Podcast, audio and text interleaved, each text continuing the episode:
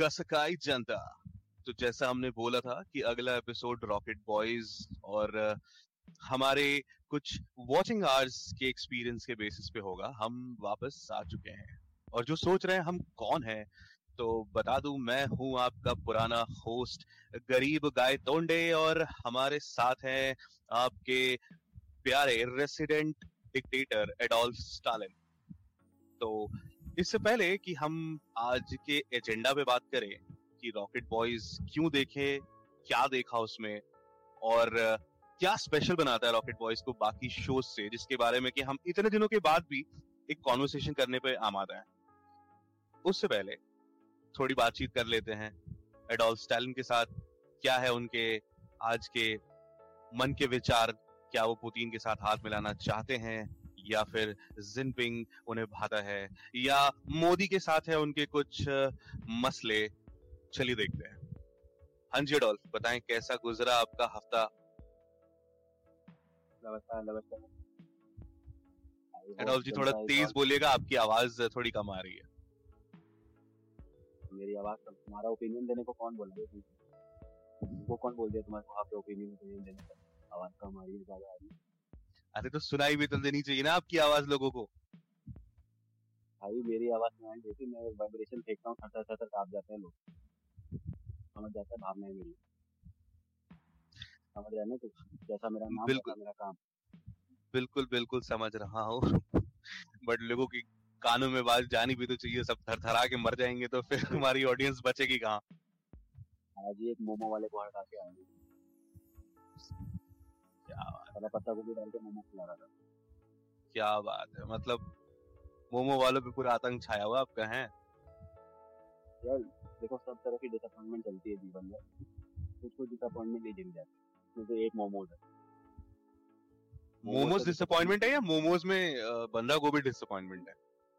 मोमोज में डिसअपॉइंटमेंट हम देख लें सिंपल ओके। इतनी सिंपल सी चीज़ें ना मसाले डालने में कुछ करना है। मैदे में डाल के बॉईल करना उसमें भी पत्ता गोभी डाल देना और उसको कहते इतने दाम पे बेचेंगे कितने का टिकट मतलब डबल रहे हैं। हमारे। हाँ तो उसको दे नंबर दे के आया हूँ। अगली बार जाके देखूँगा अगर चेंज नहीं किया रहेगा तो फिर मेरे को अपने हाथ में अपनाने पड़ेगा।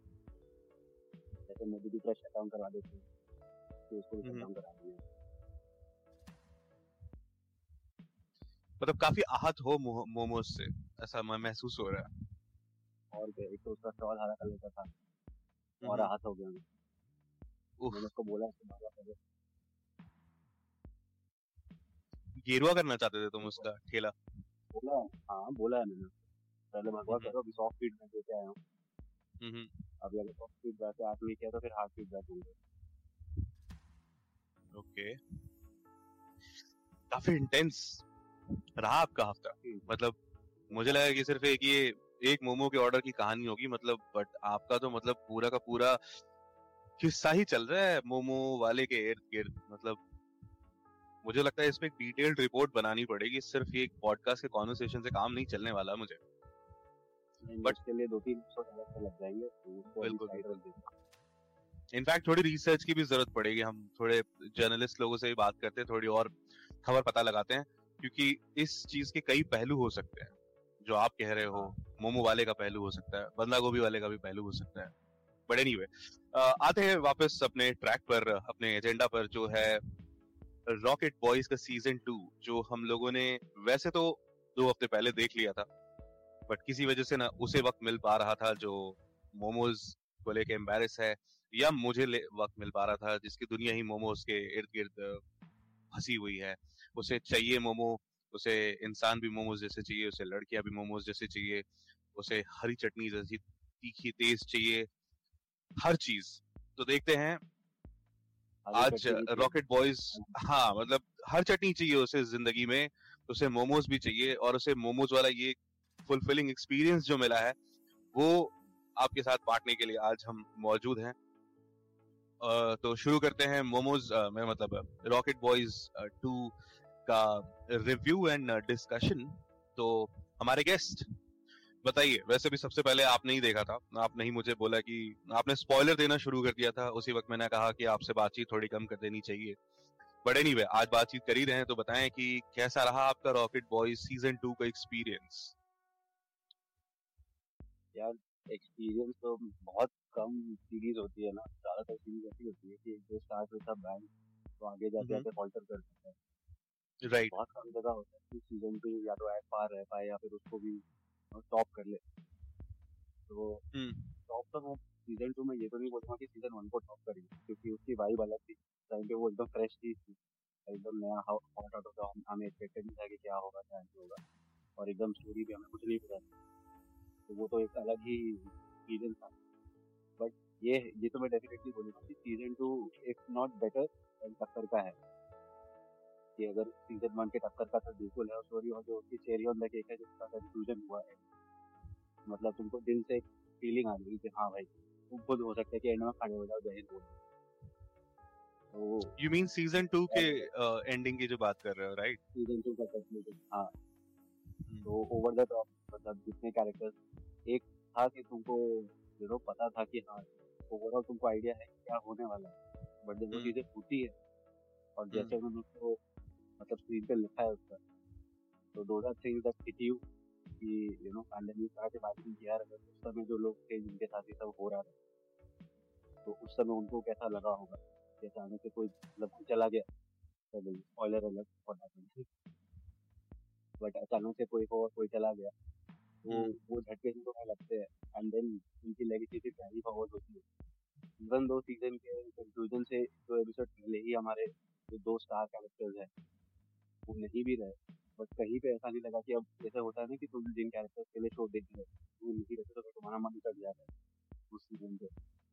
तो यहाँ पे वैसा बिल्कुल भी नहीं है। मतलब एक इतना अच्छा वो बनाया गया था बेस बनाया गया था। और उसके बाद जो उसको कैरी फॉरवर्ड कर रहे थे, जो उनको भी बहुत सारी फाउंडेशन दी गई थी। स्टार्टिंग टू स्टोरी काफ़ी स्मूथली मूव कर रही थी। ऑल द एंटेल जहाँ एक्सपेक्टेशन थी अब क्या होगा क्या होगा उनको एज पे भी रखता है। तो मेरे लिए तो भाई all in all seeming experience बहुत ही मतलब बोल लो कि मैं 4.5 दूँगा और 5 और 0.5 भी इसलिए दूँगा कि दो एपिसोड में मेरे कैरेक्टर में I know we will take demand but वो 0.5 भी मैंने इसीलिए कहा था वरना तो मेरी तरफ़ से यार ये 10 ऑन 10 बम्पर पे तो बताओ तुम्हें कैसा लगा इनिशियल अगर तुम्हें बिल्कुल बिल्कुल।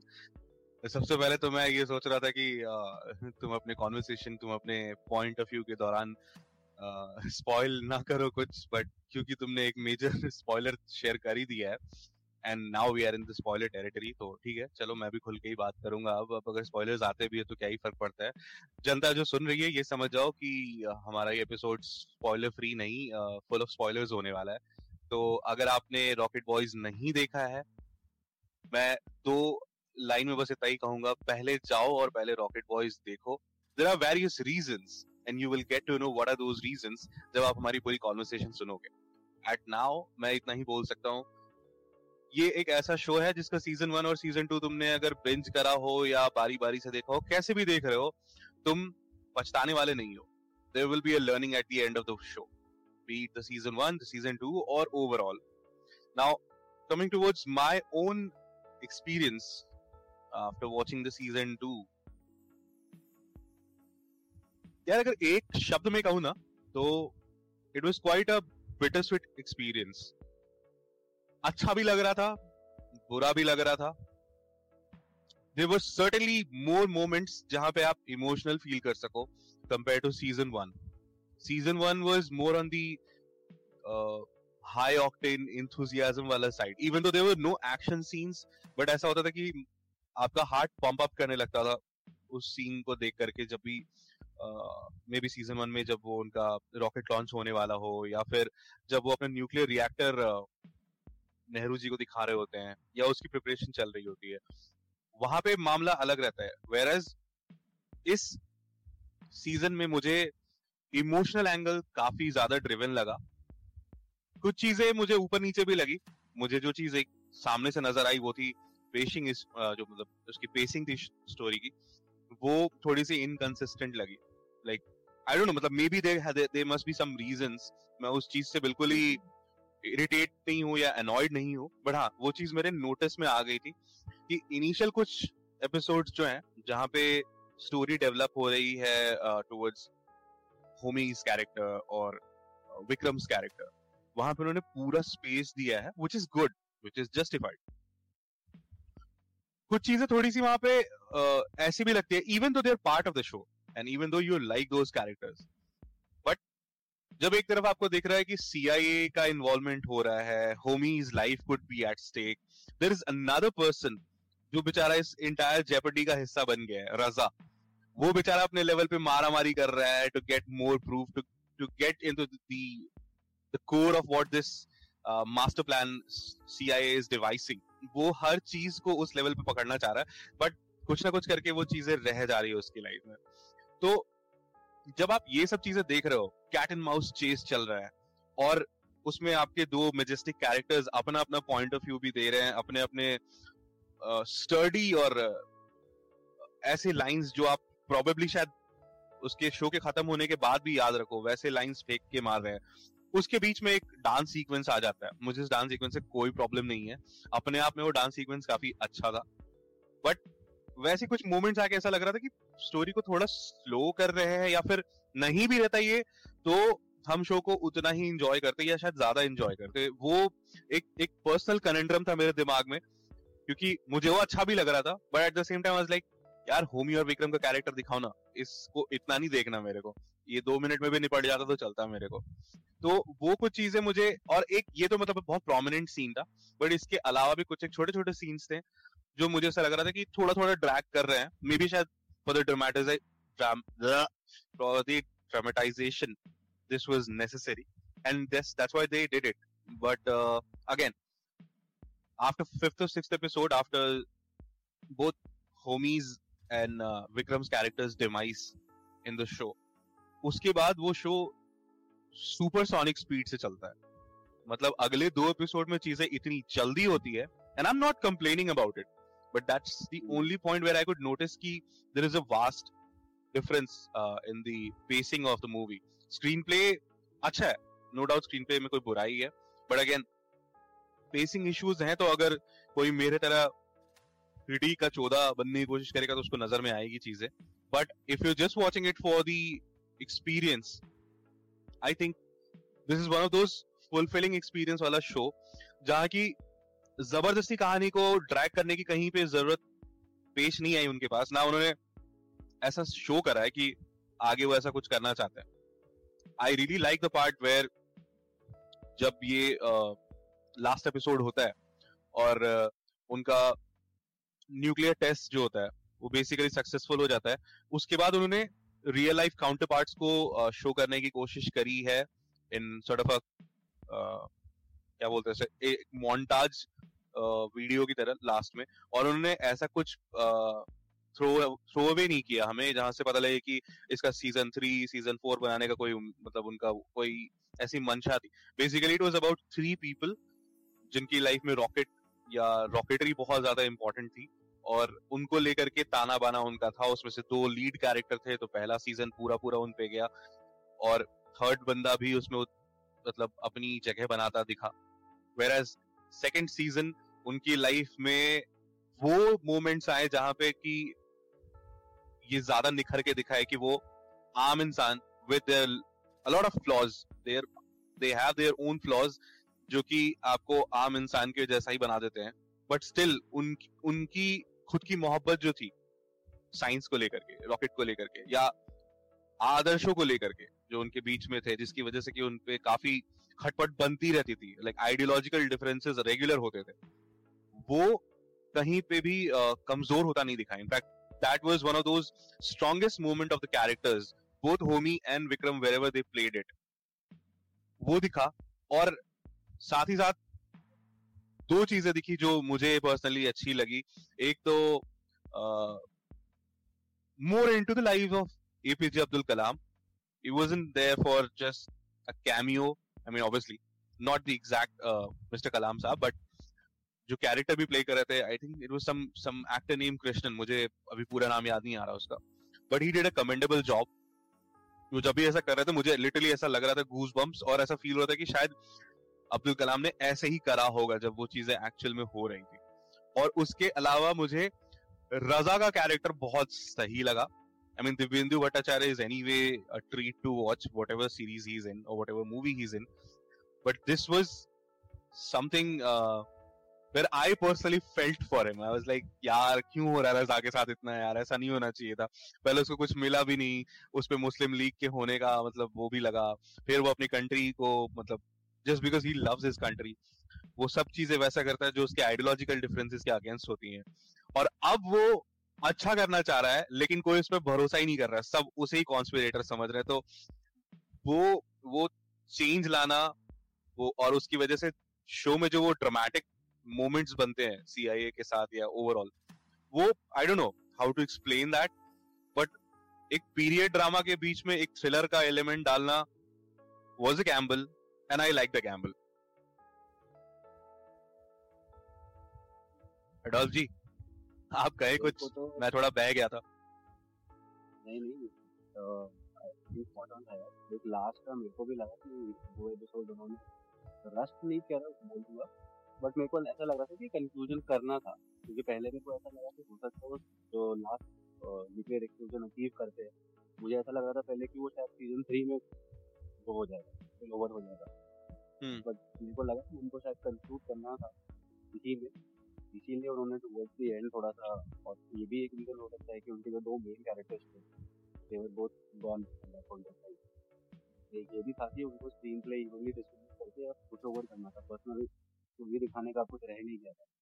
तो मेन स्क्रीन प्ले पे फोकस करके उसी को जल्दी जल्दी पुश करना था। एंड लाइक राजा का तो कैरेक्टर था ही। इनफैक्ट मेरे को एक और जो लेडी से इंदिरा गांधी का रोल प्ले किया। He also did a very phenomenal job. Right मतलब चारू शंकर नाम है उसके कैरेक्टर मतलब एक्ट्रेस का। एक्ट्रेस का हाँ।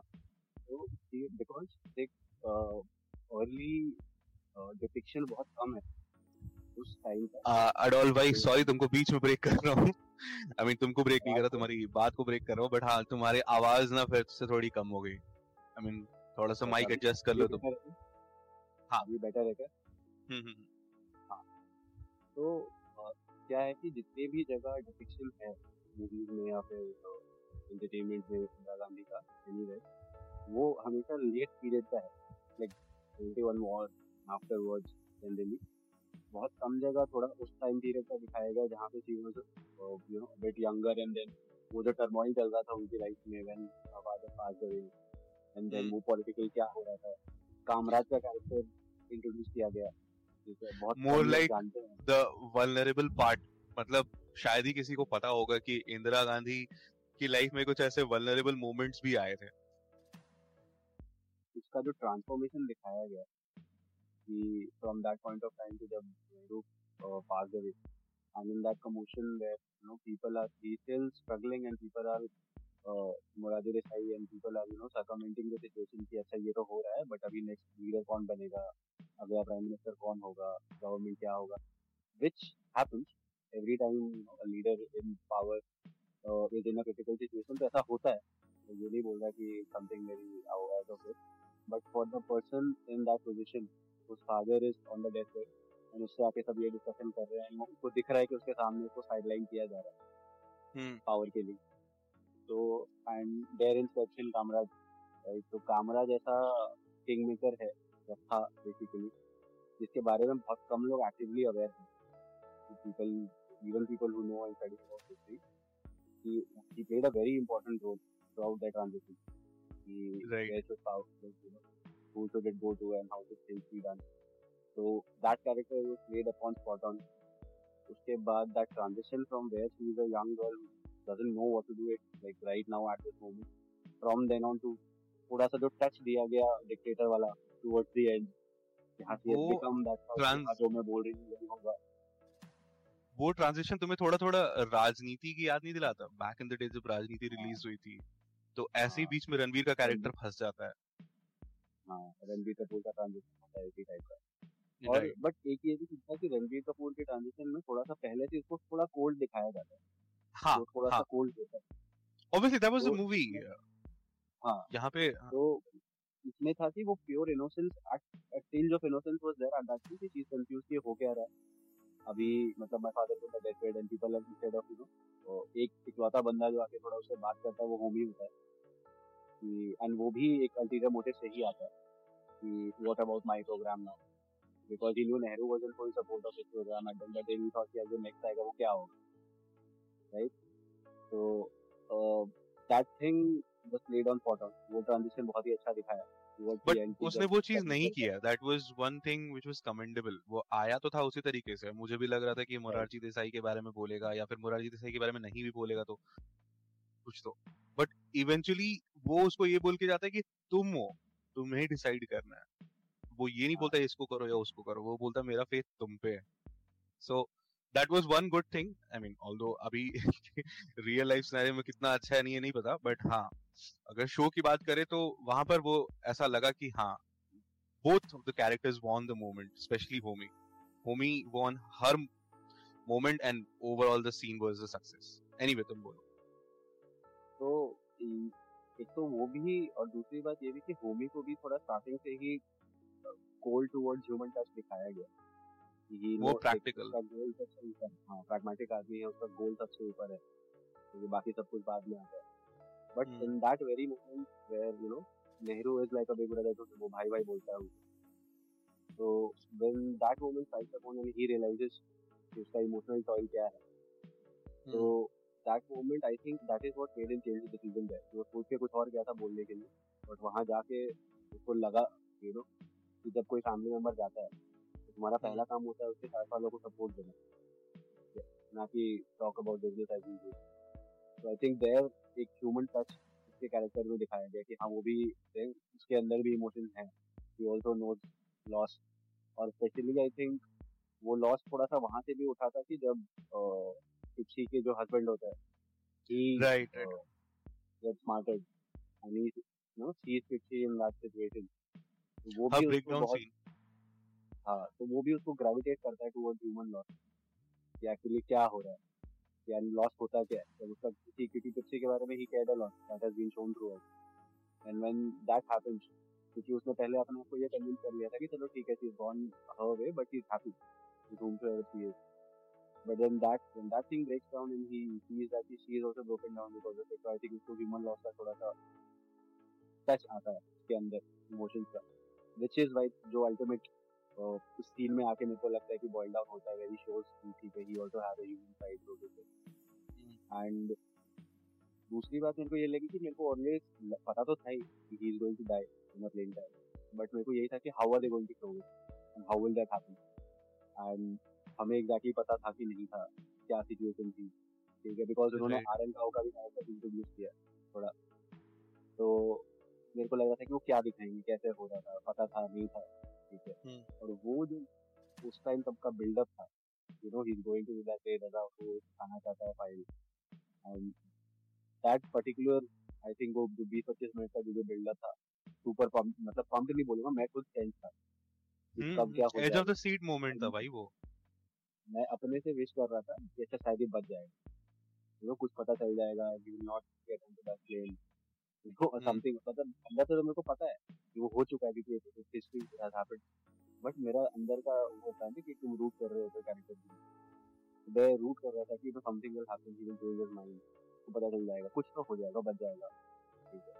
बट ऑब्वियसली वो होना नहीं था। तो वो जैसे हुआ तो मेरे मतलब मैं अपनी सीट पे ऐसे पीछे बैठ गया। जैसे एज पे था जैसे वो चीज़ हुआ तो मैं लाइक ये क्या हो it actually hit like a slap जब वो सीन होता है।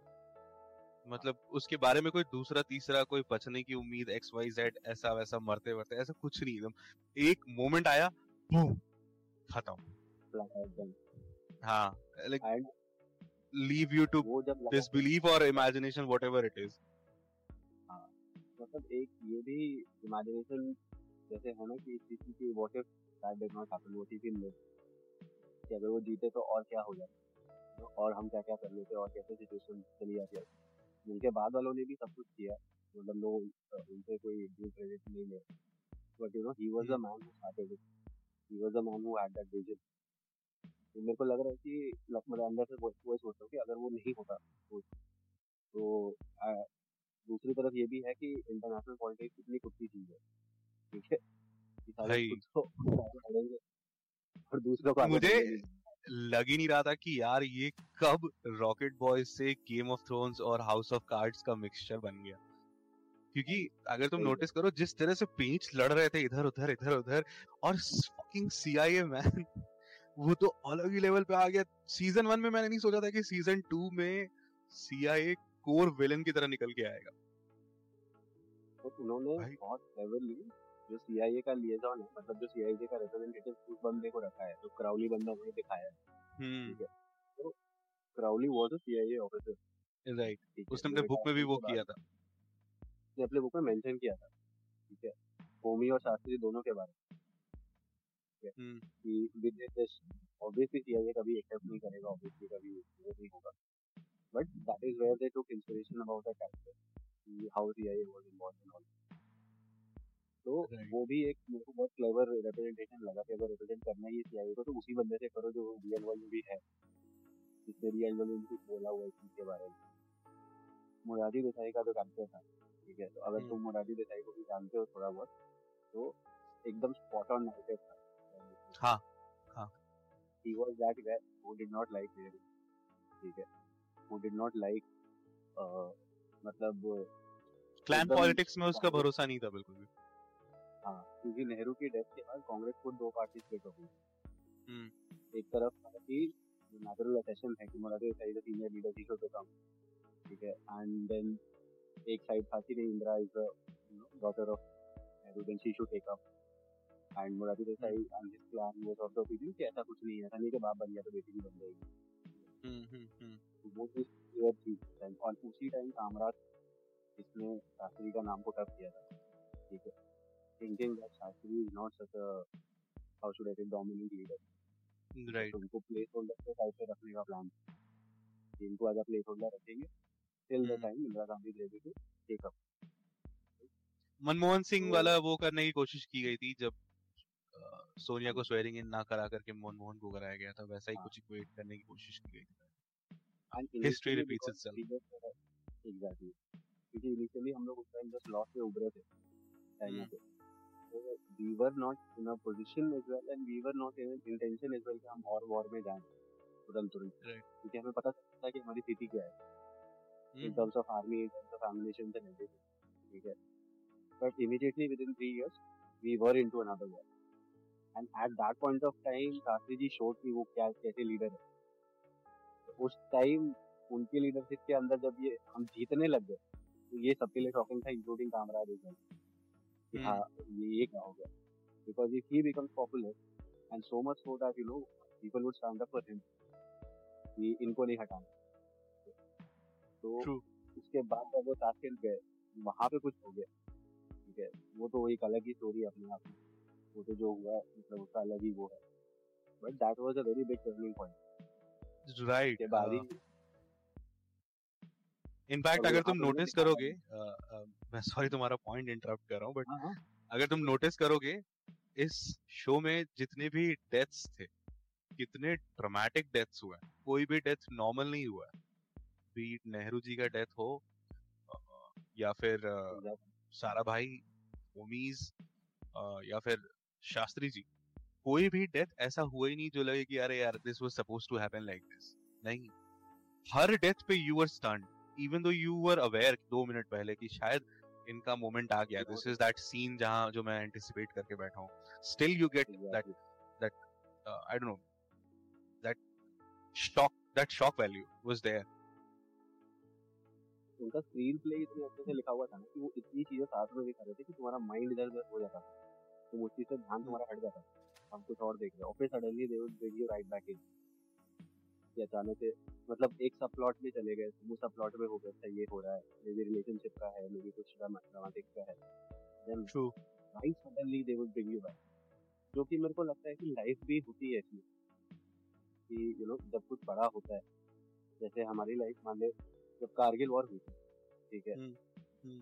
से कुछ टाइम पहले तक सब अपने अपने जीवन जी रहे थे ठीक है? किसी को कुछ पता नहीं था क्या चल रहा है सब क्योंकि वो चीज़ ऐसे एक दिन में एस्केलेट नहीं हुई।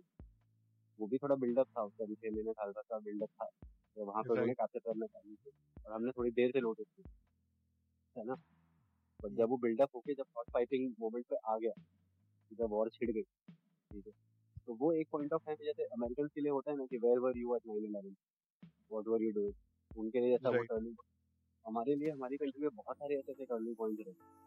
Multiple times things have happened मतलब छब्बीस ग्यारह है ऐसी ऐसी चीज़ें लाइफ में कि तुम सब सब सब धोके देखने लगे कि अरे ये क्या होगा ऐसा तो कुछ सोचा ही नहीं। बिल्कुल। ऐसा हमारे साथ बार बार बार बार बार बार थ्रू आउट हिस्ट्री होता रहा यहाँ पे भी वही है कि वो छोटी सी चीज़ दिखाते हैं कि जो तुमको एहसास है कि लोग अपनी लाइफ जी रहे तो राइट बैक इन किसी के किसी बड़े मोमेंट से उसको कोई कोइंसाइड कर राइट आई मीन बीच में तीन episode I guess third fourth fifth six या तीन या चार एपिसोड के बीच का जो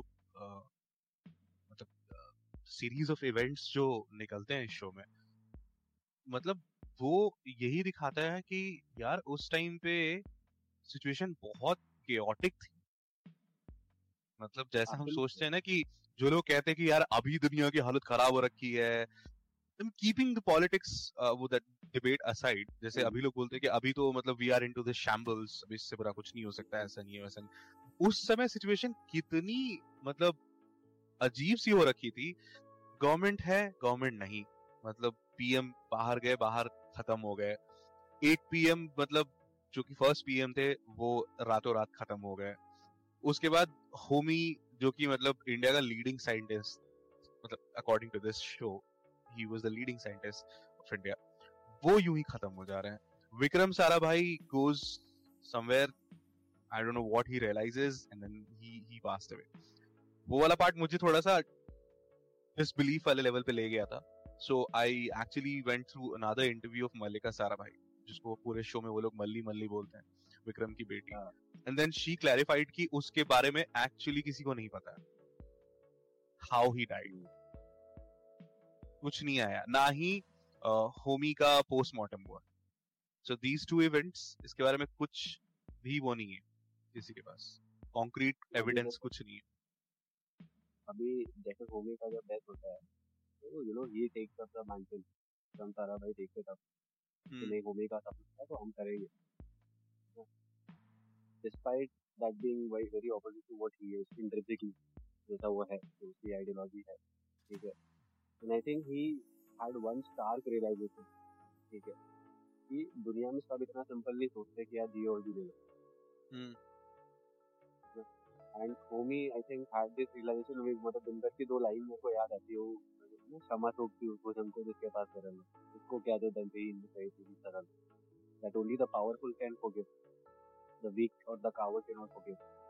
Right. आपके पास शक्ति होनी चाहिए उसके बाद आप अगर शक्ति का इस्तेमाल ना करो तो आपको माना जाता है कि हाँ you are a good person और you are a good and but जो इसके पास शक्ति ही नहीं है वो बोले कि हाँ मैं तेरे को माफ़ कर तो समय तेरी लड़ाई हुई थी और सामने वाले को असली है डेढ़ परसेंट जब वो डेढ़ परसेंट तेरे को बोला कि जहाँ से वो छोड़ दिया ना?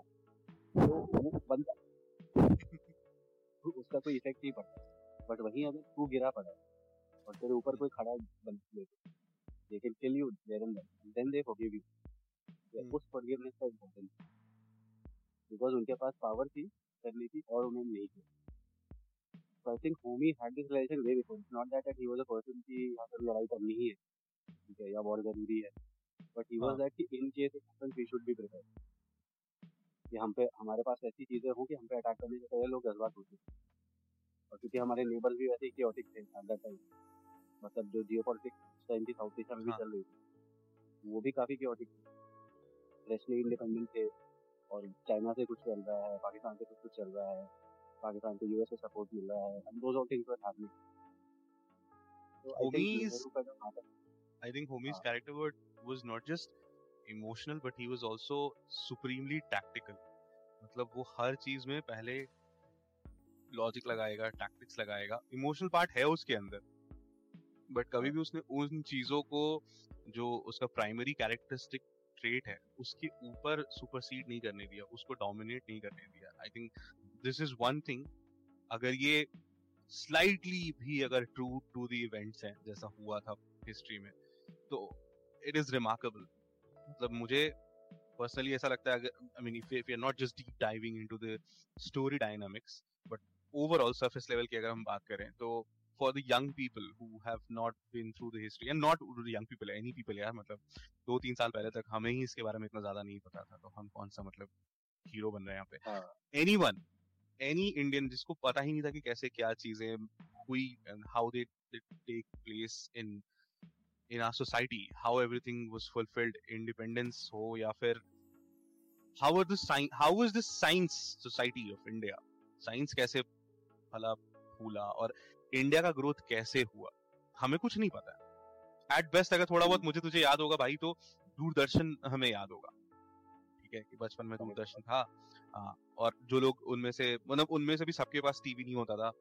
कुछ लोगों के पास टीवी होता था, बाकी लोग उसके घर पे टीवी देखने आते थे। हम कृष्णा, महाभारत, ये सब चीज़ें देखते थे। और उनमें भी जो कुछ एक थोड़े से रिच फैमिली से होते थे, उनके वहाँ पे वो डिश एंटीना होता था तो जी स्टार ये सब चीज़ें उनके यहाँ पे। वो भी सारे शोज़ नहीं, सारे चैनल्स नहीं आते थे, कुछ एक आते थे। That's the vague memory I have while growing up and then when I get to watch Krishi Darshan वाला पार्ट उस एपिसोड में when they manage to telecast in the entire Delhi and nearby villages that was like such moment कि मैं उन बच्चों की तरह मैं भी थोड़ा एक्साइटेड था। Because there was a time TV के लिए हमने जहालत करी है there was a time I used to go to a different place to watch Mahabharat because Doordarshan था मेरे घर पे, दूरदर्शन मेट्रो नहीं था, और महाभारत उस टाइम उधर आता था। कृषि दर्शन मैंने भी एक दो बार देखा। I never like the show because it was all about and back then I was a kid but yeah अब जब वो चीज़ देख रहा था तो मुझे लगा कि, वाओ मतलब इतनी मेहनत करी थी सिर्फ़ उन लोगों ने एक चीज़ बनाने के लिए, एक बेसिक इडियट बॉक्स को सेटअप करने के लिए. और और वो वो बिल्कुल I don't know how to portray this but it takes you into the that nostalgic journey जहाँ पे कि किसी ने भी किसी भी तरीके का टीवी स्टार्ट किया हो कलर ब्लैक एंड व्हाइट वो खट खट खट खट चैनल चेंज करने वाला या फिर जस्ट दूरदर्शन वो सारी मेमोरीज जो हैं वो शायद अब वेग हो गई थी लेकिन वो सारी रिफ्रेश होकर के वापस आती है। And then you get to feel like that those kids जिनको वो वो, सीन में जब वो बच्चों को दिखाते हैं I think I was also brought down to that age while watching that because जब टीवी आया था और जब ये सब कुछ स्टार्ट हुआ था आई थिंक मेरी उम्र भी दो तीन चार साल ऐसे से ज़्यादा नहीं थी। मतलब मुझे जो याद है मेरी वेग मेमोरी तो वही है मुझे बहुत अच्छे से नहीं पता है। शुरू शुरू में दूरदर्शन ही हुआ करता था मुझे इतना मालूम है। और आ, कुछ एक शोज़ के बाद उसमें एक ऐसी वो, वो लाइंस आ जाती थी और करके एक आवाज़ आती थी और वो कुछ शो नहीं आ रहा था उसका एक डिसाइडेड टाइम होता था कि हाँ भाई इतने से इतने टाइम पे कुछ शो आएगा और उसके बाद वो बिल्कुल ऐसे पी हो जाता था। नहीं चलता था कुछ भी। So yeah that that was the same feeling I had while watching those episodes and I would also want the janta to to actually watch those episodes and feel that deep dive which we are kind of feeling even after like watching the end completing the show two weeks ago like I think हम दोनों ने दो हफ़्ते से ऊपर हो गया complete किए वैसे बट अभी भी ये चीज़ें फ्रेश हैं सो so, ये इम्पैक्ट शो रनर्स का है ये इम्पैक्ट एक्टर्स का है जिन्होंने परफॉर्मेंस में जान फूक दी इस लेवल की कि अभी भी जो चीज़ें हमने देखी है ना हमें उस लेवल पे याद है और हम अपने पर्सनल एक्सपीरियंसेस के साथ उसको रिलेट कर पा रहे हैं and this is why I हाँ सॉरी बोलो बोलो आज का जो दो एपिसोड है ठीक है हम्म। मतलब जब वो सेटअप कर रहे हैं they are trying not to get discovered by US ठीक है। हम्म, तो मेरे को हम्म। थोड़ा थोड़ा वो याद आ गया कि मैंने मूवी देखी थी परमाणु जॉन इब्राहिम राइट जॉन इब्राहिम वाली हाँ। सीटीबीटी पे साइन करने के लिए बोला जा रहा था। हम्म, और वो लोग उस टाइम वो भी ट्राई कर रहे थे हाइड करने का यूएस सैटेलाइट से तो ओनली एक फिक्स पीरियड ऑफ़ टाइम था जहाँ पे वो सैटेलाइट उस जोन में होता था वो देखते थे उसी टाइम पे सिर्फ़ काम करते थे। सेम चीज़ ये लोग टाइम भी कर रहे थे। एंड वो जो सीन है ना कि कलाम और एक और साइंटिस्ट वो लोग वहाँ बैठ के वो लोग ठीक कर रहे हैं अयंगर। वो अयंगर। कि वो लोग ठीक ऐसे कर रहे हैं कि अगर कुछ मिस्टेक हुई ठीक है। तो वो लोग उड़ जाएँगे हाँ। ठीक है। And they had that thing कि नहीं इसको करना ही है। किसी तरह और आज ही करना है। क्योंकि आज नहीं करे तो नहीं कर पाएँगे। अब साइन करनी पड़ जाएगी तो I they got it done भाई वो मतलब वो मैं खड़ा हो गया था जब वो हुआ ना जब उन्होंने कर लिया। फूल गई थी मेरी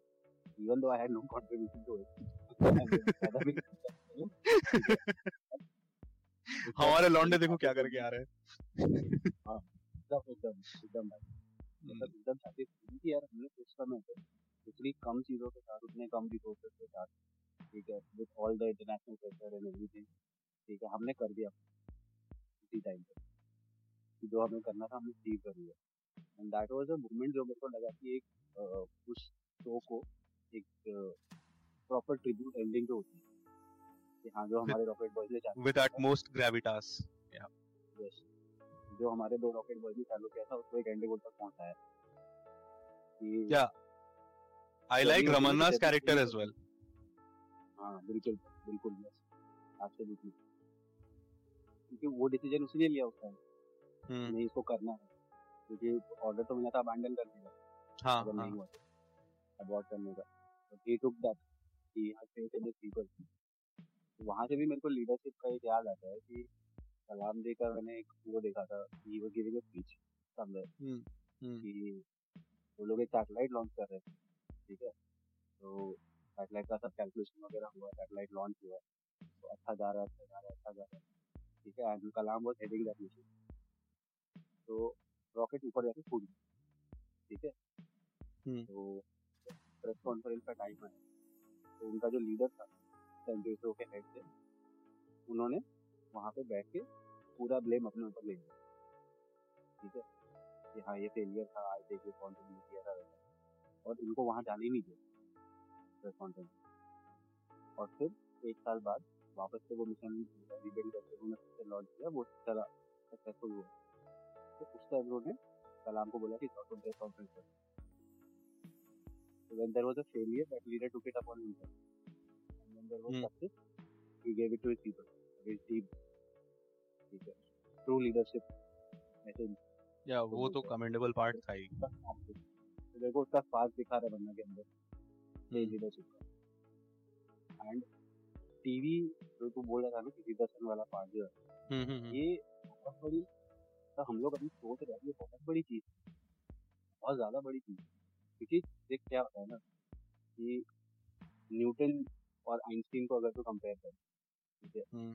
तो मैं न्यूटन को बड़ा जीनियस बोलूँगा ये चीज़ क्योंकि वेस्ट में एटलीस्ट जब न्यूटन आया पिक्चर में टाइम पे उसके पास कोई बेस वर्क नहीं था करने के टू डेवलप समथिंग राइट उसने एक exactly new branch of mathematics develop कर ली।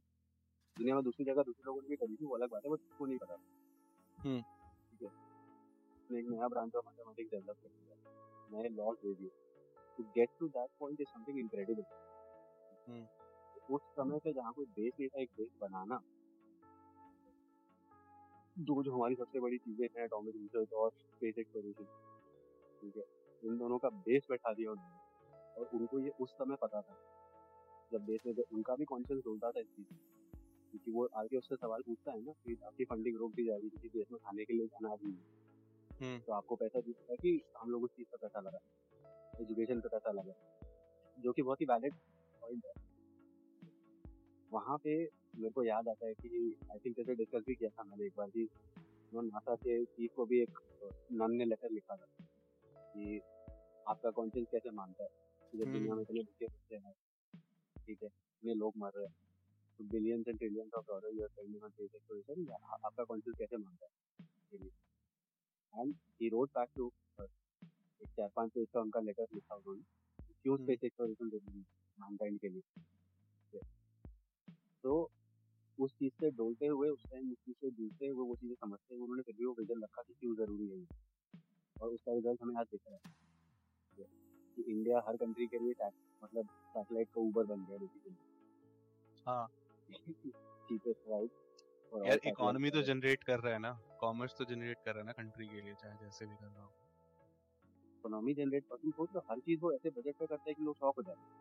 हम्म। ये इतनी चीज़ हो सकता है। जबकि ऐसा नहीं क्योंकि और ये गवर्नमेंट एंटिटी हमेशा ये बोलते हैं कि प्राइवेट एंटिटी जो है गवर्नमेंट से एफिशिएंट है। नासा के जितने शिप्स बिल्ड होते हैं जितनी मशीनरी बिल्ड होती है वो प्राइवेट कॉन्ट्रैक्टर्स बिल्ड करते हैं। हाँ। नासा खुद नहीं बिल्ड करता। तो वहाँ पे private corporation involve but even then a government entity from a so-called third world country is able to do it better, cheaper and faster than in all uh, measures मतलब कोई भी KPI कोई भी metric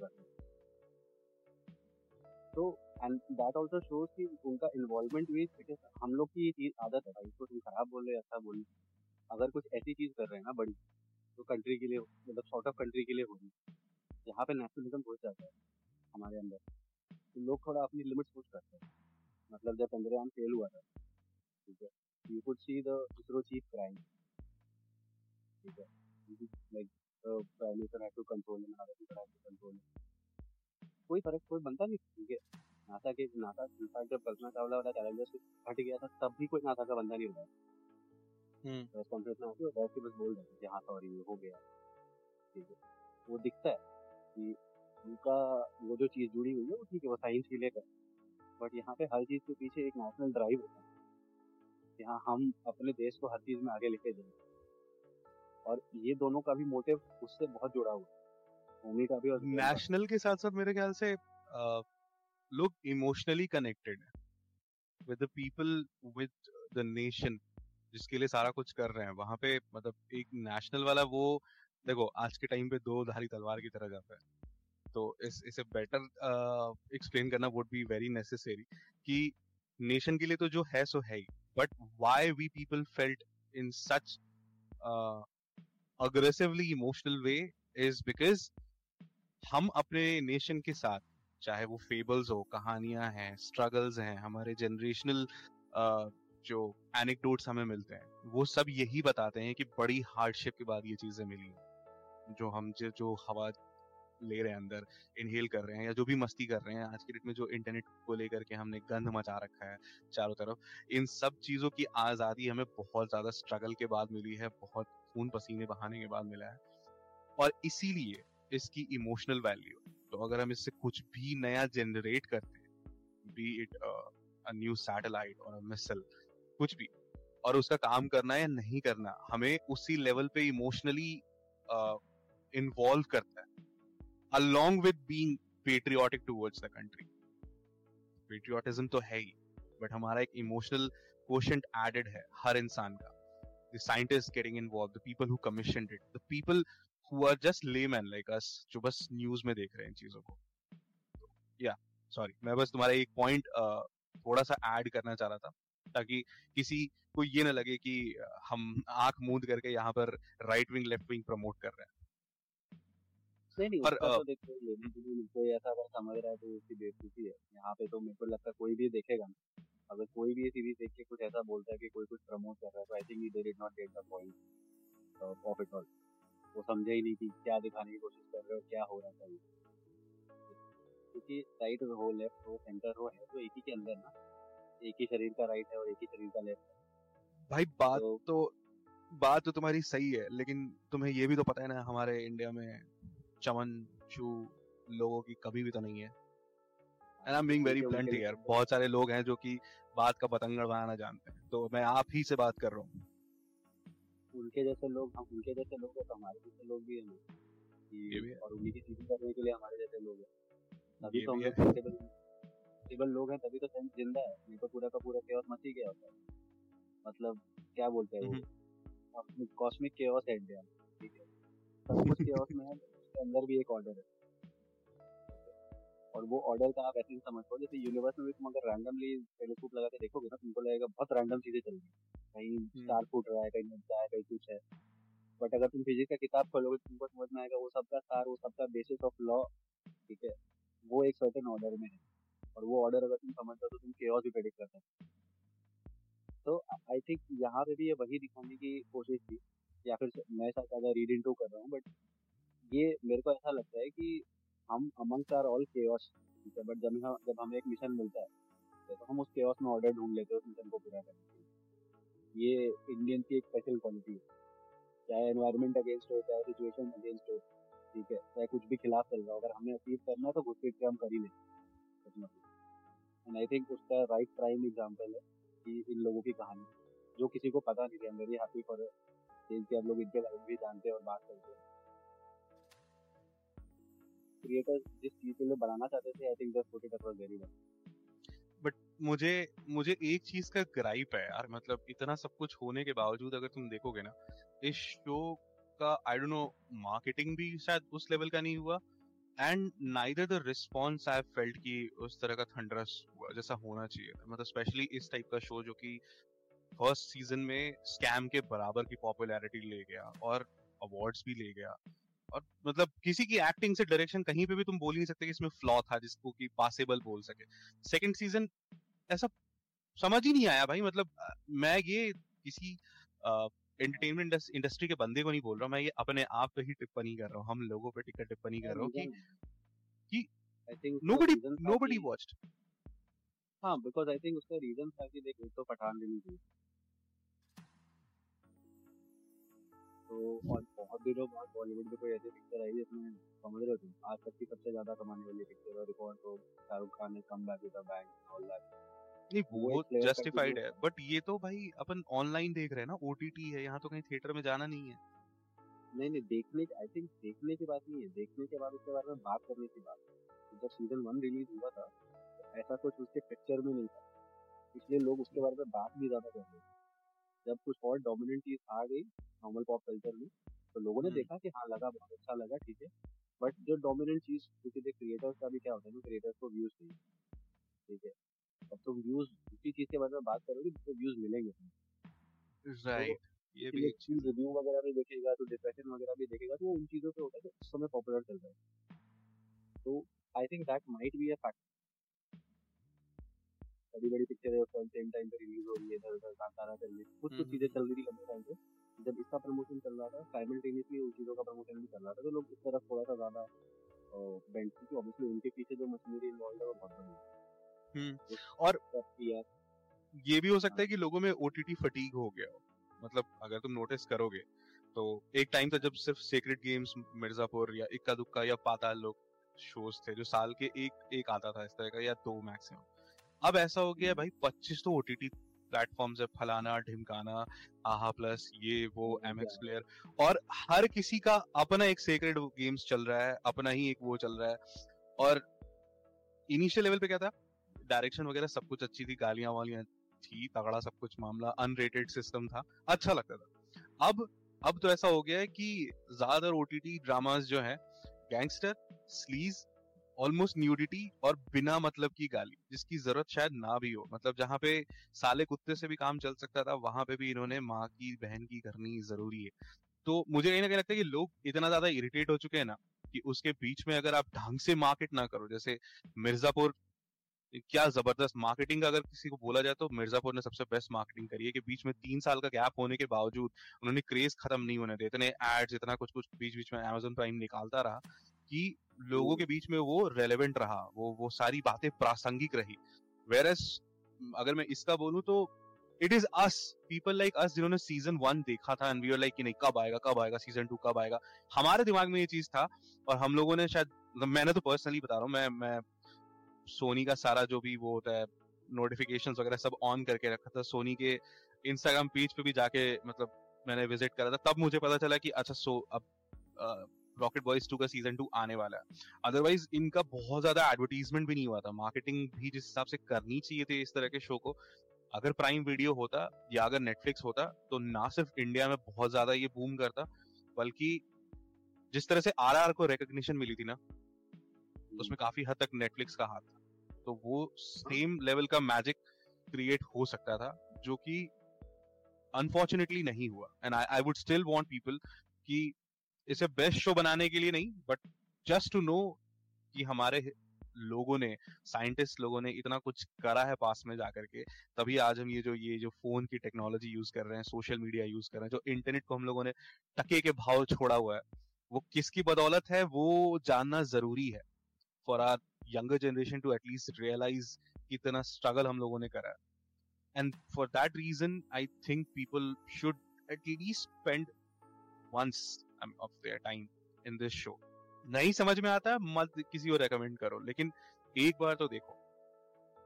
It is that sort of history lesson जो history तो बताएगा lesson भी समझाएगा but wouldn't feel like a classroom right? Absolutely right.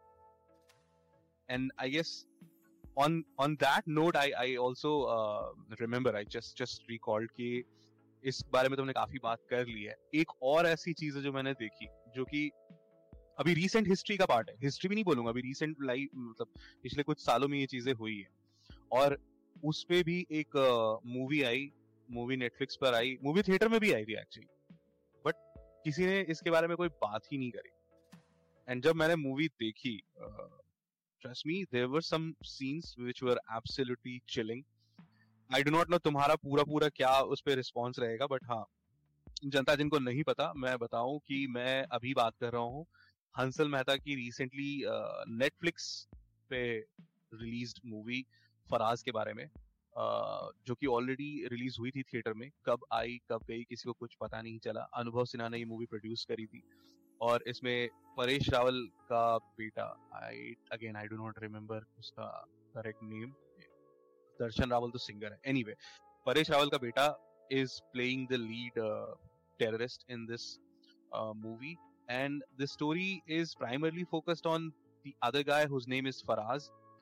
And this entire story is based upon that Holey Artisan Bakery का जो shoot out हुआ था जो जो हाईजैकिंग करी थी बांग्लादेश ढाका में आईसिस के टेररिस्ट ने। आई मीन आईसिस के टेररिस्ट क्या थे? वो लोग आईसिस के टेररिस्ट बनना चाहते थे तो उन्हें बस फिदाइन बना के भेजा गया था।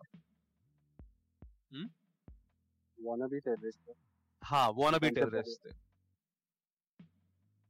ये प्रोजेक्ट अगर कंफर्म होता ये कंफर्म क्या होता? है इनको मरने के लिए तो भेजा था। तो हाँ किस तरह से लोगों को चूतिया बना करके जन्नत भेजने की राह में लोगों को खड़ा करते हैं और फिर क्या होता है वो बस केओस होता है।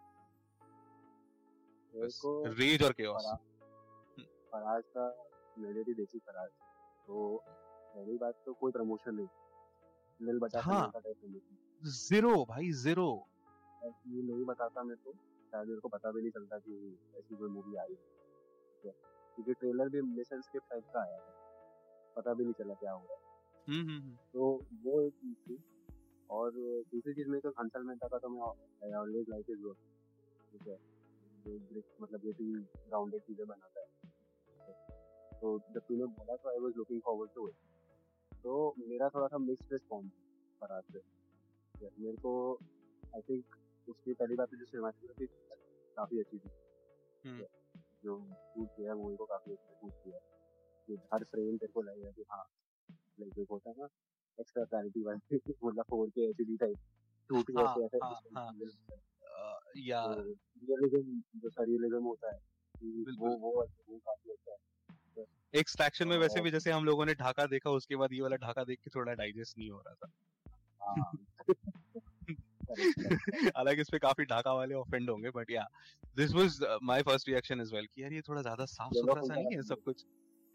येलो फ़िल्टर भी हटा दिया था। हाँ हाँ येलो फ़िल्टर भी हटा दिया था।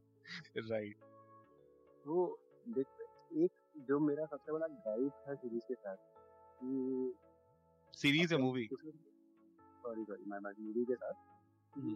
जब इतनी टाइम सिचुएशन में वो अंग्रेज़ी में बात करने लग जाते हैं मैं हम्म। मेरा वो बटन ऑफ़ हो जाता है मतलब वो मैं इन्वॉल्व हूँ इन्वॉल्व हूँ इन्वॉल्व हूँ और वो अचानक से अंग्रेज़ी में बकबक करने लग गए और मेरा माइंड एकदम टर्न ऑफ़ हो जाता है ठीक है तुम बांग्लादेश में हो तो पहली बात हिंदी तो मैं एक्सपेक्ट नहीं करता ठीक है बट हम्म।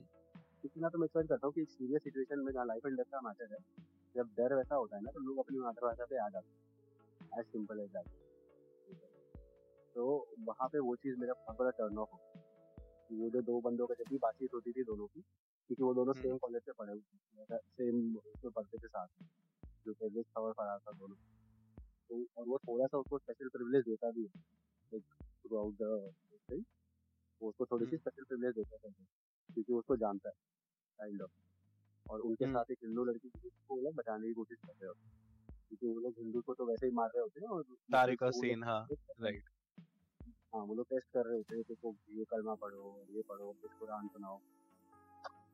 तो कुछ कुछ सीन जैसे तूने बोला कि एक्सट्रीम चले वो चीज़ सोच के ही सारे जो ऐसा कर रहे थे बैठ के बस उड़ा दिया किसी को भी मार दिया किसी को भी। वीडियो गेम की तरह आपस में लोगों को स्पेशली उनका एंट्री वाला सीन जब वो बेकरी में एंटर करते हैं। कोई बातचीत नहीं कोई कुछ धर धर धर धर खाता हूँ। तो और जहाँ पे वो टेररिस्ट भी आपस में अंग्रेज़ी में बात करने लग जाते हैं मेरा फिर टर्न ऑफ़ हो जाता है। I think that was that was intentional मुझे पहले एक दो बारी थोड़ा सा जारिंग लगा ऑनेस्टली बताऊँ। मुझे लगा कि ऐसा क्यों है? आदत तो नहीं है। बट मुझे लगा वो वो कहीं ना कहीं इंटेंशनल था। जितना मैंने पढ़ा था इंटरव्यू में हर्ष जिससे मुझे एक्चुअली पता लगा कि ऐसा कोई मूवी है। हर्षद मेहता ने बोला था कि जिन लोगों पे उसने स्टडी करी है या जो आई विटनेसेस थे उनका ये कहना था कि जितने भी टेररिस्ट थे सब अच्छे स्कूल कॉलेज वाले टाइप के थे मतलब ऐसा कोई गंवार कोई नहीं था या गरीब जिसको बोलते जैसे अजमल कसाब वाला कि भाई थोड़े पैसे के लिए वो जाके वहाँ पे मतलब टेररिज्म फैलाने के इतने बकचोद नहीं थे इतने बेवकूफ़ कोई नहीं था सब पढ़े लिखे थे हम्म। सबका हम्म, हम्म। जो एजुकेशन था ना आज के जमाने का जेनजी वाला यो ब्रदर वाला वो था उन यो ब्रदर्स में जो निमरा का कैरेक्टर था जो पटेल के आ, मतलब सॉरी परेश रावल के बेटे ने जो प्ले, प्ले करा वो कैरेक्टर उनमें से सबसे ज़्यादा समझदार था मतलब जिसको धर्म की सबसे ज़्यादा समझ थी। बाकी सब जिनका भी उन्होंने आई विटनेस के थ्रू कवर अप किया है वो ये था कि वो लोग को कहीं तो जाना था। मतलब होता ना कि भाई हेवन के क्रेज में वो थे they never exactly understood the assignment and they were blindly following निमराज orders this was the exact eye witness retelling उसको ऑब्वियसली उन्होंने मूवी में थोड़ा सा रीहैश करके थोड़ा सा ऐसा बनाने के लिए, जो थोड़ा ज़्यादा पैलेटेबल हो। एक चीज़ जो मुझे चॉइस क्रिएटिव चॉइस लगी इसकी कि उन्होंने चाहते तो वो बिल्कुल ऑथेंटिक बनाने के लिए इसको एकदम बिल्कुल बंगाली वाला वाइब दे सकते थे। बट आई डोंट थिंक कि फिर ये मूवी इंडिया में इतना ज़्यादा लोगों को, वैसे तो अभी भी नहीं करा लोगों नहीं ध्यान जाता। लोग सोचते बंगाली मूवी है, ध्यान ही नहीं देते। बहुत से लोग हैं ऐसे। अभी लोगों ने ध्यान नहीं दिया, जब सारी की सारी मूवी हिंदी और इंग्लिश में रखी उन्होंने, उसके बावजूद किसी को कुछ पता नहीं है। तो अगर उसको बंगाली में रखते या इसको थोड़ा सा मतलब जो आपस में परवरदिगार हमें जन्नत भेजेगा या ऐसा करेगा, वैसे टाइप के डायलॉग्स रखते। तो लोगों का माइंडसेट वैसा हो जाता। और ये पता है, ऐसी उन मूवीज़ में से है, जिसको राइट विंगर्स ने इसलिए डिस्कार्ड कर दिया because you are making a movie on a person whose name is Faraz and who's sort of savior in Dhaka. और लेफ़्ट विंग ने इसलिए डिस्कार्ड कर दिया because you try to question to two different facets of Islam one who is about peace and harmony and the other who is about extremism तो left wing वालों का या जो इंडियन अलेजेड प्रोवर्बियल लिबरल्स है, उनका मैंने notice किया जो भी आर्टिकल्स वगैरह पढ़े थे उसके हिसाब से मुझे यही समझ में आया कि उनको ये नहीं समझ में आया कि और या उनको ये नहीं पसंद आया कि हंसल मेहता ने अपने मूवी के थ्रू क्यों क्वेश्चन करने की कोशिश की है? Why there is different sides of Islam why can't we just follow it as it is मतलब वो क्वेश्चन ही नहीं करने देना चाह रहे थे। And and I was like damn क्या सॉलिड वाली हिपोक्रेसी हो रही है इंडिया में? और और उस हिपोक्रेसी की आ, मतलब सूली पे एक मूवी ऐसी चढ़ जा रहा है। This movie had a lot of potential अगर मेरे से पर्सनली कोई पूछे। Again although my reactions were also mixed I would say कि ये हंसल मेहता का बेस्ट वर्क मैंने देखा है। शाहिद वगैरह कंपैरिजन में तो ऑब्वियसली नहीं है। बट हाँ। मान लो ठीक है दस में दस नहीं देंगे पर दस में छह से ज़रूर देंगे दस में सात से ज़रूर देंगे तो जब तीन या चार वाले साढ़े सात दूँगा भाई मैं। साढ़े सात से कम नहीं दूँगा इसको। अगर तुम इसे बस एक रात की रिटेलिंग भी रख लो हाँ। सॉरी तुम बोलो बोलो। मैं इंटरप्ट कर दे रहा हूँ। हम पठान लेते हैं। हार्ड वर्क आउट पिक्चर ठीक है? इसके तुम डायलॉग सुनोगे तो एक नंबर का क्रिंज आएगा गंदा वाला क्रिंज आएगा ठीक है? बहुत गंदा क्रिंज मतलब लोग ऐसे बात नहीं करते। कोई ऐसे दिल में बात नहीं करता इसमें। ठीक है? वो डायलॉग्स वैसे 90s में हीरोज मारा करते थे। ठीक है?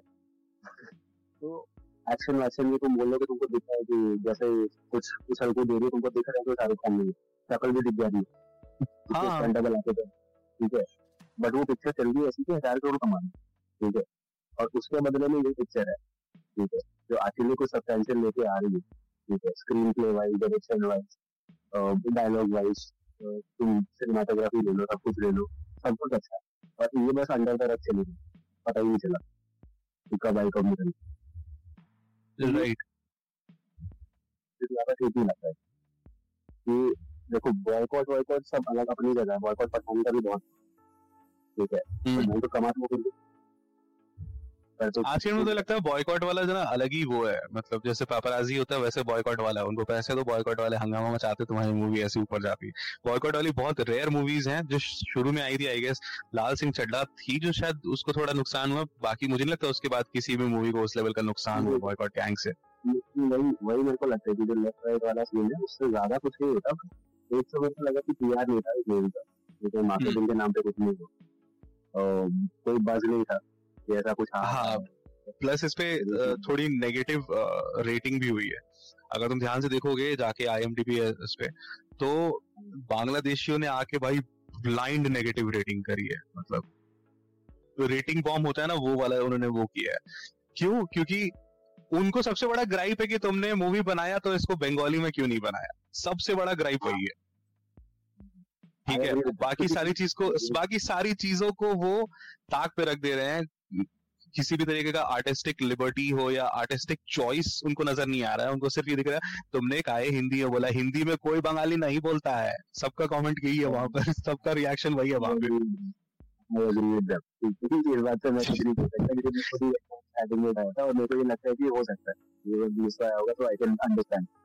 हाँ बट भाई, ये भी तो देखने वाली बात है ना कि आप किस ऑडियंस को दे रहे हो? वो अगर तुम उसके फ्रेम्स को देखोगे तो it was never meant to be for gritty audience या फॉर दोज ऑडियंस जो आर्ट सिनेमा देखती है।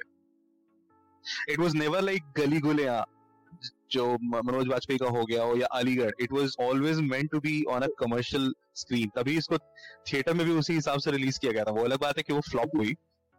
बट मेरे को लगता नहीं जैसे, जैसी मूवी बनाई थी ये कमर्शियल फ़िल्म या ओपन एंड ओपन प्रॉपर जो मूवी होती है ट्रांसपेरेंस मूवी होती है ये मेरे को वैसी टाइप की तो कमर्शियल जोन में बनाया नहीं गया था। क्योंकि कमर्शियल जोन में कमर्शियल जोन में जो मूवी शूट ही होती है ना तो फ्रेम देख के समझ में आता है कि ये कमर्शियल के लिए शूट हुई। मैं देखो मैं वही वही तो बोला ना लेकिन मैं अच्छा बोल बोल बोल बोल बोल। नहीं नहीं मैं वही बोल रहा हूँ कि फ्रेम देख के मेरे को समझ में आया कि काफ़ी ग्राउंडेड है।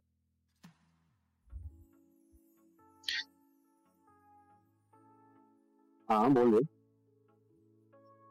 हाँ, अरे एक्चुअली तुम्हारी तुम्हारा वीडियो जो है ना थोड़ा लैग कर रहा है।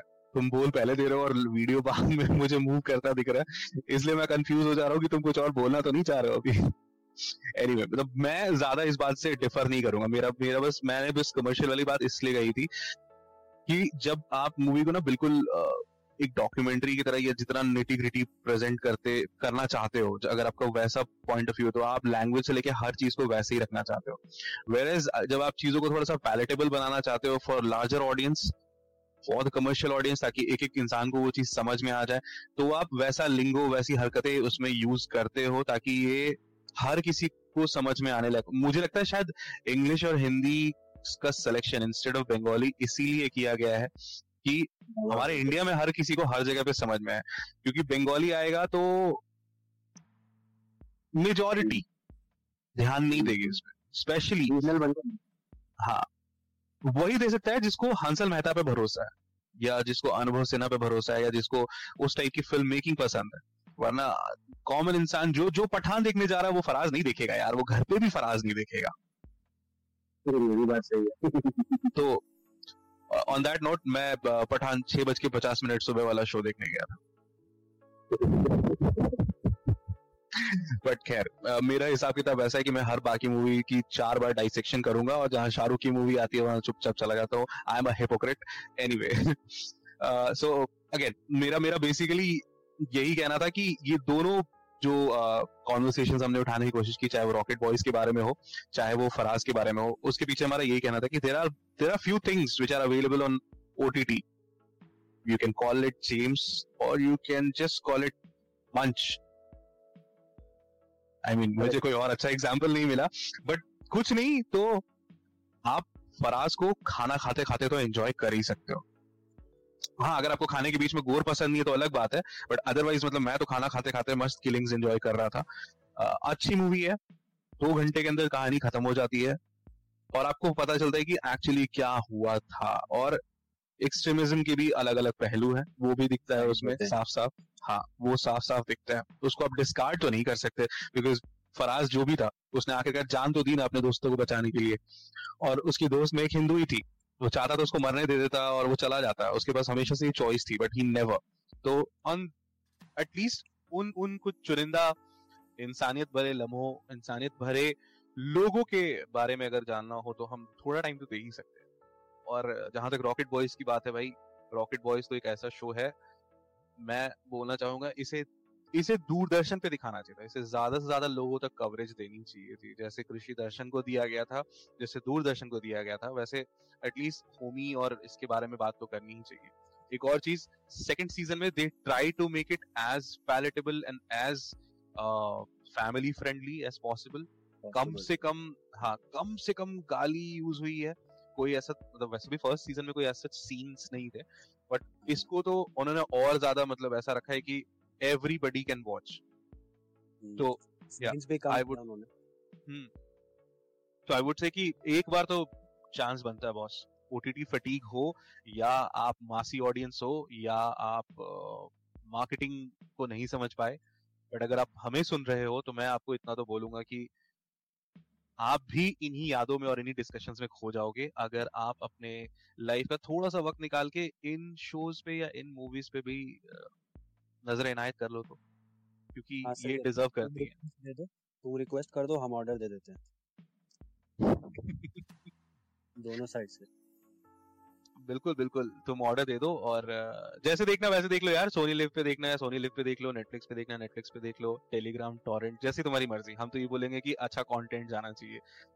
खुद से पैसे दे करके प्रमोट करना चाहते हो तो वैसे देख लो अदरवाइज़ कॉन्ट्राबैंड तो चलता ही है इंडिया में। और ऑन दैट नोट एडोल्फ जाते जाते uh, अपनी बात कहना चाहेंगे कि uh, क्यों देखें रॉकेट बॉयज़ एंड फराज देखो रॉकेट बॉयज़ क्यों देखे? आई थिंक इसका तो हम लोग इनफ वैलिडेशन दे चुके हैं कि हम्म। अगर मैं एसेंस और इमोशनल क्वेश्चन हटा भी दूँ इन एंड इटसेल्फ वो सीरीज़ ही बहुत अच्छी है। स्क्रीन पे ले लो एक्टिंग ले लो डायरेक्शन ले लो सब कुछ ही बहुत अच्छा है। तो अगर तुमको कुछ नहीं तो एक अच्छा शो भी देखना है तो तुम प्लीज़ देखो। जिम सबस करियर बेस्ट आई गेस हाँ यस डेफिनेटली ठीक है. और इसके बारे में मैं ये बोलूँगा ना कि जहाँ भी डिस्कशन आता है कि किसी चीज़ के मल्टीपल फैसेट्स होते हैं और अगर मल्टीपल फैसेट्स होते हैं तो क्यों हमें दिखता नहीं है? वो हर बार क्वेश्चन आता है ना कि वो क्या बोलते हैं? एक बिलियन नॉन वायलेंट मुस्लिम्स कहाँ है? ठीक है हम्म। तो वो यहाँ पे हैं. ठीक है वो उसका एग्जांपल ये है. Here is one guy who stood up सत्रह अठारह साल का लौंडा। ठीक है हु हैड द करेज ठीक है कि बंदूक वालों के सामने खड़े होकर बोले कि नहीं this is not who we are तुम्हारे बोलने हम्म। से नहीं होगा। तुम चुके हो हम नहीं। ये सैक्रिफाइस इज़ लाइफ जिसके लिए कूदा लगता है। तो कुछ नहीं तो उस बंदे के लिए देखो। ठीक है उसको बहुत ही अच्छा ट्रिब्यूट है ये। और उस बंदे के लिए देखो कि जो जिन तुम चाहते हो ना कि लोग खड़े होकर लड़े हाँ तो ये बंदा लड़ा है। अगर ये बंदा लड़ा है तो इसको सपोर्ट करो। अगर चाहते हो कि ऐसे लोग और भी उठे तो इनको याद रखो, इनका नाम लो और इसलिए इसको देखो। क्या सही बात कही भाई, बहुत सही बात कही, बहुत ही दिल पे एकदम आरी छुरी चला के बात समझा देने वाली बात कही है आपने कि उसके लिए देखो। और हाँ उसके लिए देखो और वैसे उन तमाम नौजवानों के लिए देखो, तमाम लोगों के लिए देखो जिनको एक्सट्रीमिज्म से प्रॉब्लम है और वो उसके लिए कुछ करना चाहते हैं, वो रिबेल करते हैं वो अपनी कम्युनिटी में रिबेल करते हैं। दूसरों के लिए बोलना तो बहुत वो है लेकिन आप अपने लोगों में जाकर के अगर सही गलत की परख रखते हो और उसके खिलाफ आवाज़ उठाते हो और उसके लिए प्राइसेस पे करते हो तो फिर तुम्हारी स्टोरी वर्थ है retelling and people should pay attention and if somebody highest price with your own yeah. life. Yeah. I, I mean इससे ज़्यादा कोई क्या ही कर सकता है। I think that that's a bloody good enough reason to watch yeah बिल्कुल बिल्कुल बिल्कुल। जो पठान देख रहे हो पठान भी देखो। हमें उससे कोई परेशानी नहीं है। हम किसी को कोई जज नहीं कर रहे कि पठान देखने वाला चूतिया है क्योंकि मैं सबसे पहले पठान देखने गया था। तो anyway, पठान देखा तो पठान भी देखो। आप आप कब्जा भी देखो आपकी आपकी मर्ज़ी आपका पैसा है। बट अगर आप घर पे हो तो ओटीटी पे ये दो चीज़ें देख सकते हो। और आज की डेट में लोग इंडिया में इतने जुगाड़ू हैं कि लोग इधर उधर से पासवर्ड यूज़र आईडी और ये सब जुगाड़ करके तो देख ही लेते हैं। यार इतनी चीज़ें कर ले तो ये भी देख लो यार। हमारा कोई पैसा नहीं जा रहा। हमें ना सोनी लिव ने कोई पैसे दिए ना नेटफ्लिक्स ने दिए। हम बस चाहते हैं अच्छा कंटेंट प्रमोट दुनिया में लोगों को पता चले। और यहाँ तो भाई हिस्ट्री इतनी सॉलिड आकर के आती है दोनों ही कंटेंट में कि मतलब we we didn't have any other choices but to come up. So on that note Janata I think uh, हमें जितनी बातें करनी थी हमने कर ली हमने अपने सारे विचार आप लोगों के समक्ष रख दिए हैं। अब आप पे डिपेंड करता है कि आप हमारे एपिसोड को सुन के कितना इत्तेफाक रखते हो हमसे और कितना आप इम्प्रेस हुए हो हमारे सेलिंग एटीट्यूड से। क्या हम रॉकेट बॉयज़ को बेच पाए? क्या हम फराज को बेच पाए? क्या हमने दोनों को बेचा या नहीं बेचा? ये सब डिपेंड करता है आपके ओवरऑल रिएक्शंस के मैं भूल गया। ये सब डिपेंड करता है आपके ओवरऑल रिएक्शंस पे। आप कैसे रिएक्शंस देते हो। सो so, हम ज़्यादा वक्त नहीं लेंगे विदाउट फर्दर अडू हम आज का जो शटर है वो गिराना चाहेंगे ताकि अब आप हमारी बकवास से परे हटके ये शोज़ एंजॉय करें। संडे का वक्त है। और अगर आपके वहाँ पे संडे का वक्त ना भी हो जब आप सुन रहे हो तो बस ये समझ लो कि हमने बताया है ये शो किन मुसीबतों को और किन चैलेंजेस को मोतियों में पिरो करके आपको एक माला बना के दी गई है। आपको बस उठा के वो पहनना है और फील लेना है। बस फील लो। मज़े में। और याद करो जिन्होंने अपनी लाइफ कुर्बान की है। बस इतना याद इतना याद रहे एक साथी और भी चाहे बिल्कुल। सो ऑन दैट नोट आज के लिए हम कहेंगे अलविदा। फिर मिलेंगे हम काफ़ी जल्द।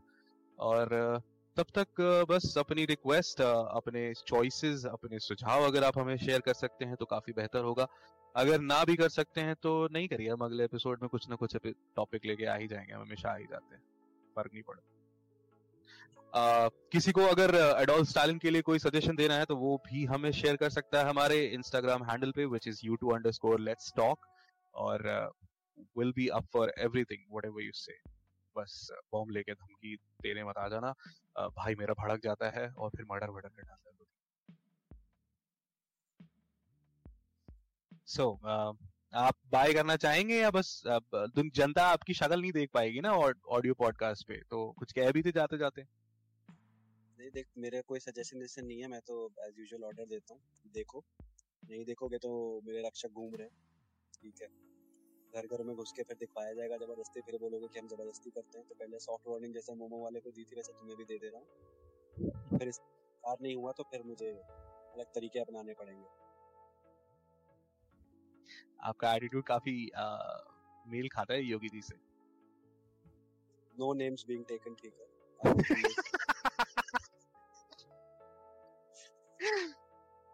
एडिटर ये काट देना हमारी ज़िंदगी के लिए ज़रूरी है। एडिट कर देना मेरे को ज़िंदा रहना भाई। शादी में बचा अभी बिल्कुल बिल्कुल। चलो ऑन दैट नोट जनता हमारे लिए दुआएँ करो क्राउड फंडिंग करो पैसे वैसे दो हमारे मुँह पे फेंक के मारो हमें थोड़ा मालदीव वालदीव भेजने का कुछ जुगाड़ करो। क्यूआर कोड डाल देना एपिसोड के साथ जीपे वाला नंबर भेज देना चाहिए क्या? पहले जनता से पूछ लेते हैं अगर अगर ज़रूरत है तो बताओ क्यूआर सारे डाल देंगे मेरा तो फ़ोन पे जी पे अमेजोन पे हर किसी पे ज़रूरत तो हमें है ना। इसीलिए तो बोल रहा ना कि सारे डाल देंगे भैया जिसको जिससे पैसे ट्रांसफ़र करने ट्रांसफ़र करो। हमें बहुत पैसे चाहिए हमें हमें मालदीव से आना भाई डेली ऑफ़िस कर करके दिमाग खराब हो गया है तो बहुत बहुत बहुत छुट्टी मनाने का मन कर रहा है। पैसे भेजो यार। ये बेचारा बारह दिन में पंद्रह असाइनमेंट कर रहा है। हम सब कुछ लेते हैं। ठीक है कैश डिजिटल पेमेंट क्रिप्टो जो चाहिए भाई जैसे चाहिए। बार्टर भी लेते हैं। तुम दस के जी धान ले आओ उसके कुछ जुगाड़ निकाल लेंगे। लो कि भाई यहाँ घूमने हो तुम्हारे लिए होटल बुक कर दूँगा वो भी चलेगा। ये कोई दिक्कत ना है। बिल्कुल। तरह का प्यार करते हैं नहीं दोगे तो फिर तो मेरे तरीके हैं ही बट मैं चाहता नहीं हूँ फिर मेरा नाम और खराब हो मेरा। हाँ मतलब पर्स भाई का पुराना हिस्ट्री है। पर्स घड़ी वड़ी कुछ नहीं छोड़ता भाई। एनीवे anyway, चलो आज काफ़ी बकर बकर हो गई इस बकर बकर को करते हैं यही बोला। हम्म? अगर तूने एक बार और ऑन दैट नोट बोला। सो so, आज हम अब इसी को यही विराम देते हैं और बिना ऑन दैट नोट कहते हुए हम ये कहते हैं कि on that note bye bye